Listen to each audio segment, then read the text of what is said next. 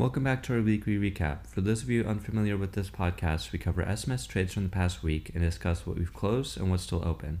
Stocks are highly risky. None of what we say or write should be perceived as advice. It's best to consult with a financial advisor before making any investment decision. For a full copy of our disclaimer, please refer to our website. With that, let's hop right into it. On Monday, we found entry on CKPT in the 298 to 304 range with a price target of 330 plus and a 9 support at 282. Shares got beaten up amidst sliding markets and broke our support where we cut our position. On Tuesday, we found entry on LPCN in the $1.02 cent to $1.06 cent range with a price target of $1.20 plus before January 27th and an iron sport at 95 cents. LPCN held up above our support to watch and remains in active position.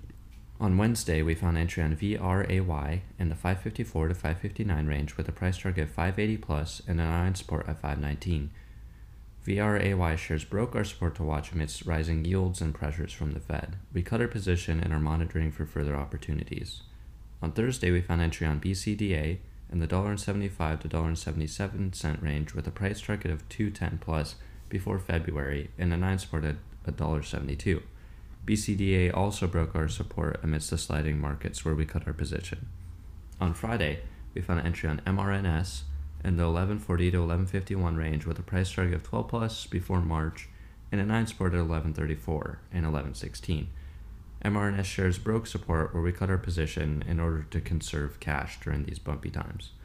That's it for this past week. As always, be sure to tune in next week for updates and explore our podcast and website for everything you need to know in biotech.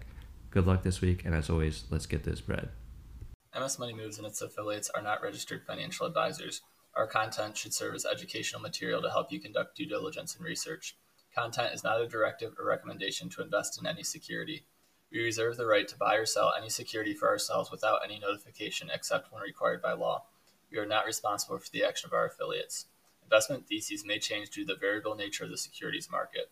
Because of this, there is great risk when investing in stocks and options, which can result in capital loss. Everyone should conduct their own research and due diligence before making an investment decision.